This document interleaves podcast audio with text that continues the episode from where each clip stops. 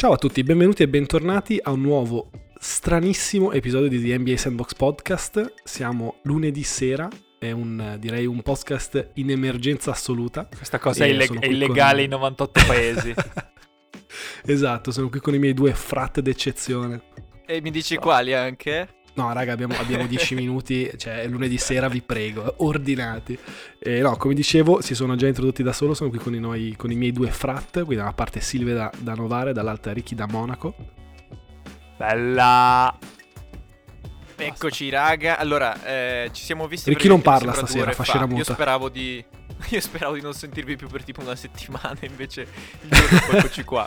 E invece, invece è andata malissimo a tutti, me compreso proprio a, a, titolo di organizzativo, niente sigla, facciamo 10-15 minuti, proviamo a essere più sintetici possibile e, e, parliamo fondamentalmente di quello che è successo stanotte e di quello che, che, che sarà il futuro un po' dell'NBA e, e, nulla, direi che possiamo, possiamo, partire al volo. Siete carichi? Caldissimi. Quindi niente sigla? Niente sigla. Niente sigla. Niente e... sigla.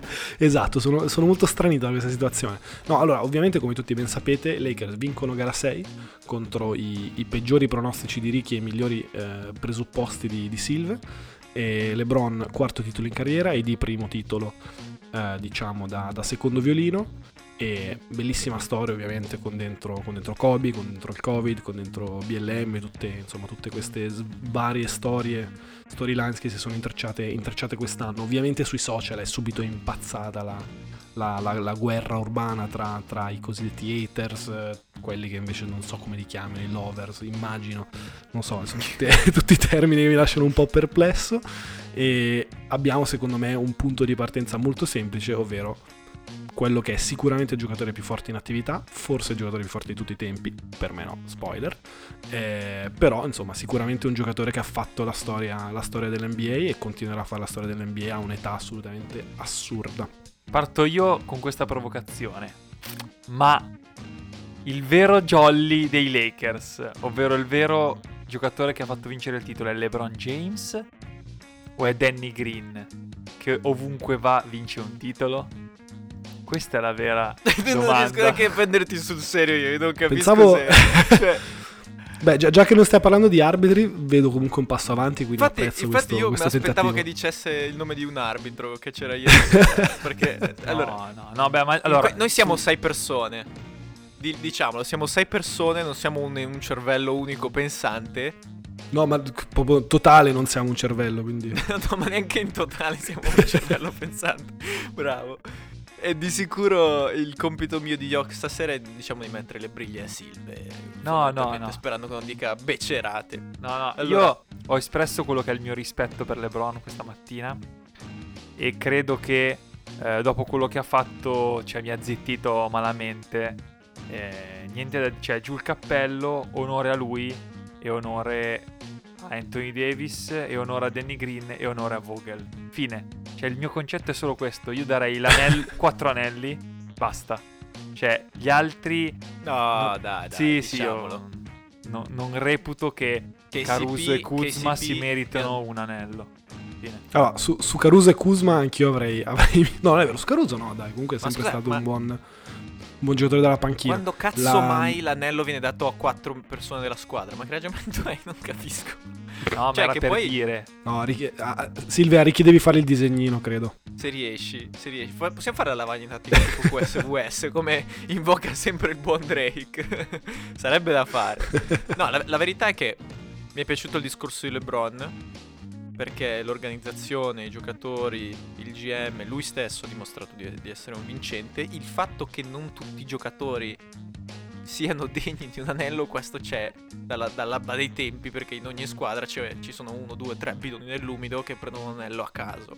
Ora, ci sono anche tante storie in questa squadra dei Lakers di, di persone che se lo meritano. A me, a me piace pensare che Kentavius calda il pop dopo, dopo, dopo, tutti gli insulti che si è preso da noi, da chiunque, tutto, tutto, tutto questi due anni, ci abbia un po' fatto ricredere. Perché ha fatto, secondo delle signore finals.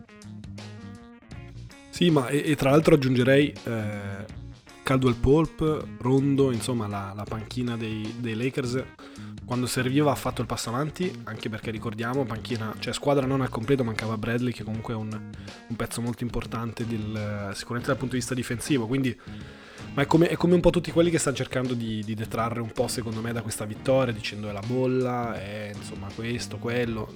Mi sembra, mi sembra abbastanza, abbastanza sciocco, nel senso, secondo me è un anello che vale né più né meno di, di, tutti, quelli, di tutti gli altri titoli che sono stati assegnati nella storia NBA. E detto chiaro, questo, chiaro, appunto, chiaro. poi tornando, tornando, a quello che è stato un po' il, il discorso principale, ovviamente, che è venuto fuori nelle prime ore, ovvero dove si va a collocare dopo questo titolo LeBron nella, nella classifica all time, perché è un giocatore di quel livello e quindi ovviamente la, la conversazione andrà lì. Secondo me non è, non è, cambiato, nel senso che era secondo, rimane secondo, che non mi sembra tra l'altro una tragedia, nel senso ci sono cose peggiori nella vita. E, e, ne abbiamo dette la... di peggio e ce ne sono di peggio, sì. Esatto. Quello che forse secondo me è, è proprio il mio, il mio takeaway principale da questa cosa è incredibile Davis che è riuscito a farsi una stagione senza rompersi, cosa secondo me impensabile un anno fa. Eh... E sarei molto curioso, secondo me la vera sfida ora per i Lakers è ripetere, perché appunto la, la longevity di, di, LeBron è il suo punto forte e dall'altra parte la, quanto riuscirà a durare Davis se fanno davvero una stagione da 82 partite o quello che, quello che riusciranno a fare l'anno prossimo. E però riuscissero a vincere due, tre titoli di fila, a quel punto davvero all'età che ha LeBron stiamo parlando di una, di una squadra di una squadra incredibile e, e sarei davvero, davvero, impressionato. Certo, l'anno prossimo non sarà semplice a Ovest perché tornano, tornano i Warriors e insomma torna anche a Est, torna, torna Durant con, con Kyrie, quindi sicuramente ci sarà un, un altro tipo di, di, competizione, però nulla di tutto questo secondo me va a togliere a, a questi Lakers. Invece, vabbè, io penso che la bolla abbia aiutato, la bolla, il Covid, tutto abbia aiutato i Lakers perché eh, con un personaggio eh, carismatico e di una eh, mentalità ormai solida come LeBron tutto ti viene più semplice, cioè va dato onore a LeBron ovviamente, non è che è una scusa. Però ti dico, eh, sono convinto che una, col continuo della regular season e eh, dei playoff normali questo titolo sarebbe stato assegnato a un'altra squadra. Cioè questa cosa non vale niente, però questa è la mia opinione eh, ti dico ripetersi. se... È questa la cosa che non vale niente, intendi la tua opinione? Mi trovi d'accordo? no, nel senso che. E poi secondo me ripetere, cioè già questo qua è stato un po' frutto della fortuna o del, del fato, chiamiamolo così, dai, a quelli che piacciono pensare che sia stato tutto fatto in onore di Kobe. Ma credo che ripetersi due anni e tre sia impossibile. Ma proprio. Ma infatti è questa è questa la sfida secondo me e, ed è questo che ovviamente va a portare a un livello superiore perché comunque la, secondo me nella storia se tu vai a prendere tutte le grandi squadre nessuna squadra è stata una squadra da una botta e via diciamo. Cioè tutte le squadre hanno avuto delle run comunque in, in un in X periodo di anni con squadre come Golden State che ne hanno fatte 5, 6 insomma che sembravano non finire mai squadre come magari i Celtics che hanno fatto due, due run in tre anni insomma c'è sempre un certo livello di, di consistency nell'arrivare comunque alle finals, forse non vincerle sempre, ma almeno ci sei e te le giochi. Quindi insomma quella sarà la sfida principale. Appunto perché? Perché a questo punto l'unica carta che secondo me ha LeBron eh, nella sua, nella sua insomma, corsa personale contro, contro, il tempo e contro Jordan appunto è il tempo, è il fatto che la sua carriera si protragga il più possibile e anche se poi boh, io onestamente come cioè ovviamente qua si parla credo da... non siamo ancora a quel punto ovviamente perché ha appena dominato una finals e però anche fisicamente abbiamo visto negli anni scorsi sta facendo un po' più fatica a fare una stagione intera ad alti livelli e io spero comunque che non voglia potra- protrarsi troppo, cioè io spero comunque come Jordan lui esca a testa alta, insomma esca sue, alle sue condizioni e insomma che ci lasci un ricordo che non è, per esempio il ricordo, il ricordo che ci ha lasciato Vince Carter o anche Kobe comunque nelle ultime, nelle ultime stagioni purtroppo dopo il tallone, Novitsky, tutti questi, questi giocatori. E, ehm, però, Però nulla, che, questo... che, LeBron non sia un giocatore normale lo sappiamo già. Cioè, io vedo difficile. Cioè, LeBron probabilmente arriverà a 40 anni giocando come ha giocato questa stagione con i Lakers. Quindi da potenziale MVP, da MVP delle finals e da anello. Cioè, capisci? Cioè, è un super atleta. Non, ci sono. Cioè, ce n'è qualcuno come lui. Eh, di super atleta nella storia dell'NBA, qualcuno forse migliore, tipo Wilt, quello che è se lo paragoni all'epoca, ma il concetto è che LeBron non, non puoi paragonarlo neanche a Kobe, Vince o, o Nowitzki, per quanto questi tre siano comunque dei mostri sacri. Io, io quello che vorrei dire è che... Eh, innanzitutto la favola... Noi abbiamo fatto ieri il what if, no? Abbiamo fatto ieri, eh, abbiamo pensato entrambi gli scenari. La favola hit, ok, io ci credevo, ti favo Miami in queste finals, volevo il 4-3, quello che vuoi. Però è una bella storia che si è chiusa bene anche con la sconfitta eh, in gara 6, onestamente. Cioè, questa, questo è il trampolino di lancio per Miami. Abbiamo, ieri già abbiamo parlato del what if, abbiamo parlato di... Eh, abbiamo detto che se LeBron avesse vinto avrebbe semplicemente consolidato tutto quello che, tutto quello che ha fatto di buono, cancellato anche qualche, qualche spazio eh, per gli hater, no? Che a quanto pare siamo noi, secondo qualcuno. Ma eh, il concetto è la, una persona come, Le, come LeBron mi ha sorpreso che tu volessi dire no, deve vincere anche l'anno prossimo, ma, ma perché ha un livello talmente alto che quando raggiunge uno standard ti viene naturale porgli un obiettivo molto più in alto, ma quasi perché perché una persona come lui non, non, non si potrà mai accontentare e, non, e, di sicuro non si accontenterà. Figurati se non vuole il quinto anello LeBron. Quindi, secondo me, già di per sé questa persona lo è da anni, ma è uno dei più grandi di sempre. E questo non si discute. E, e tra l'altro, sul, sul, mio lato, tra l'altro, un po' mi dispiace per, per Miami perché in realtà da. Tanto saluto le, la polizia che passa sotto casa mia. E. Um, con le sirene, per questo lo dico, no perché... non perché cerchi uno, e, almeno spero, e lo scopriremo a breve. No, la, un po' mi dispiace per Miami perché invece la mia netta impressione è che non sia tanto un trampolino di lancio, ma quanto loro siano più o meno già spariti un po' dalla, dalle conversazioni, nel senso sono stati un po' la, la Cenerentola, sono arrivati in fondo quasi. E cioè io da stamattina zero, si parla dei Lakers ovviamente, come giusto che sia, ma a Miami zero spazio. E l'impressione è che appunto siano arrivati lì un po' per caso e già stiano un po' sparendo nella, nella storia, che è un peccato perché appunto è una squadra che, che, ha regalato tante emozioni sicuramente a te, a Drake, a me francamente non ho mai avuto questo attaccamento emotivo. e, a tante però... persone, ma guarda che non esatto. è vero, eh, hanno un sacco di spazio salariale, hanno un sacco di appeal per, i, per le superstar per le prossime due free agency, cioè è anche vero che in questa free agency non c'è granché un cacchio di nessuno, diciamolo.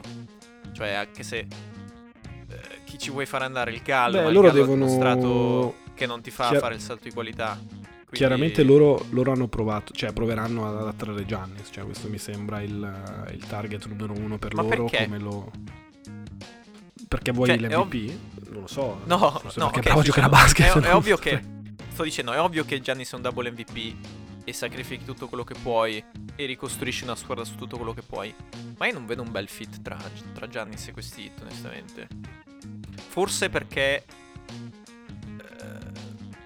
Adebayo e potenzialmente Giannis di 4 anni fa e quindi cosa cazzo? Vai fare uno scambio a perdere? No, beh, cioè... ma è... loro vorrebbero firmare tra non quest'estate ma la prossima, insomma non quest'autunno ma il prossimo e nel 2021 quando lui sarà free agent e Ovviamente se tu già hai Adebayo, Giannis, Butler con i vari Erro, Dragic insomma che ormai sta, sta andando nel declino. Vabbè Dragic non, non si sovrapporrà a, Giannis, non ci arriva tra due anni, magari farà l'ultimo anno il canto del cigno ma non credo proprio che tra due anni sarà ancora... Eh... Es- esattamente e, e penso che mm, penso che sia proprio questo il punto. Cioè, Miami deve già, secondo me, comunque Butler non è giovane, Dragic non è giovane, deve già iniziare a pensare a come, a come vuole strutturare i suoi prossimi 5-10 anni. Perché comunque sicuramente Beh, ha due... con Erro e Adebayo. No? Certo, però... E il problema è, se, se, se, devi firmare Giannis per poi rendere scontento Adebayo, non so se questo... Non dico che non ti conviene perché tu davvero stai, stai firmando il double MVP, però cioè, passa un anno, se Adebayo ti fa la stagione, ah, l'ha già fatta praticamente da Most Improved. Se ti fa una stagione da top 10 MVP l'anno prossimo, lo, fai, lo firmi ancora Giannis, sapendo che non, non può coesistere con Bama Adebayo? Io citerei, citerei Silve e direi che con un... se il tuo centro... Una brutta il... cosa. esatto, qui si rischia di, di, di insomma, andare fuori strada, ma se il centro è il tuo giocatore più forte nel basket di oggi è difficile che tu vinci l'anello. Esatto. E... No, io collegandomi a questo discorso di Miami, dico che secondo me gli Heat purtroppo hanno avuto questa chance contro forse una delle finaliste più... Eh, abbordabili degli ultimi anni. Diciamo che se questi hit fossero finiti contro Warriors di due anni fa, prendevano tanti quelle sberle che... O anche i Cavs di tre Esatto, anni fa, esatto. voglio dire. E invece hanno avuto la loro chance. La sfiga si è messa da loro, perché hanno avuto gli infortuni importantissimi che secondo me hanno condizionato la serie. E l'anno prossimo avrai eh, Giannis con, eh, diciamo, che deve dimostrare qualcosa ancora una volta di più. Avrai i Celtics, i giovani Celtics che prenderanno coscienza di quello che sono stati i loro errori Che a un certo punto smetteranno di essere giovani. Esattamente, e quindi l'esperienza sicuramente sarà dalla loro. E anche Celtics. E poi avrai eh, i Nets che infortuni e deliri mentali a parte potrebbero essere una delle squadre forti dell'NBA. Quindi secondo me la loro chance ce l'hanno avuta. De- tra l'altro non credo che Arrow e Robinson siano due che possono diventare lontanamente un Jason Tatum. Quindi non vedo... Su, Vabbè, su Arrow... Robinson non c'è dubbio. Arrow, boh, non so. No, Arrow cioè, fisicamente- essere grande. è, è destinato, cioè non può neanche diventare un Clay Thompson, secondo me. È proprio, cioè, destinato a essere magari un ottimo, un, ot- un ottimo sesto uomo e, e niente, però non è quello che dico Buttalo fa via. fare il salto di qualità. Secondo ah, me la la, dinastia, no, vabbè, può essere Giusto per, giusto per andare un po', un po' a, chiudere il cerchio, visto che già ovviamente come, come ampiamente previsto ci stiamo dilungando. E secondo me Miami con Erro ha un, ha un talento molto interessante, certo si deve fare un bel salto di qualità se vuole diventare un, appunto un primo, secondo violino.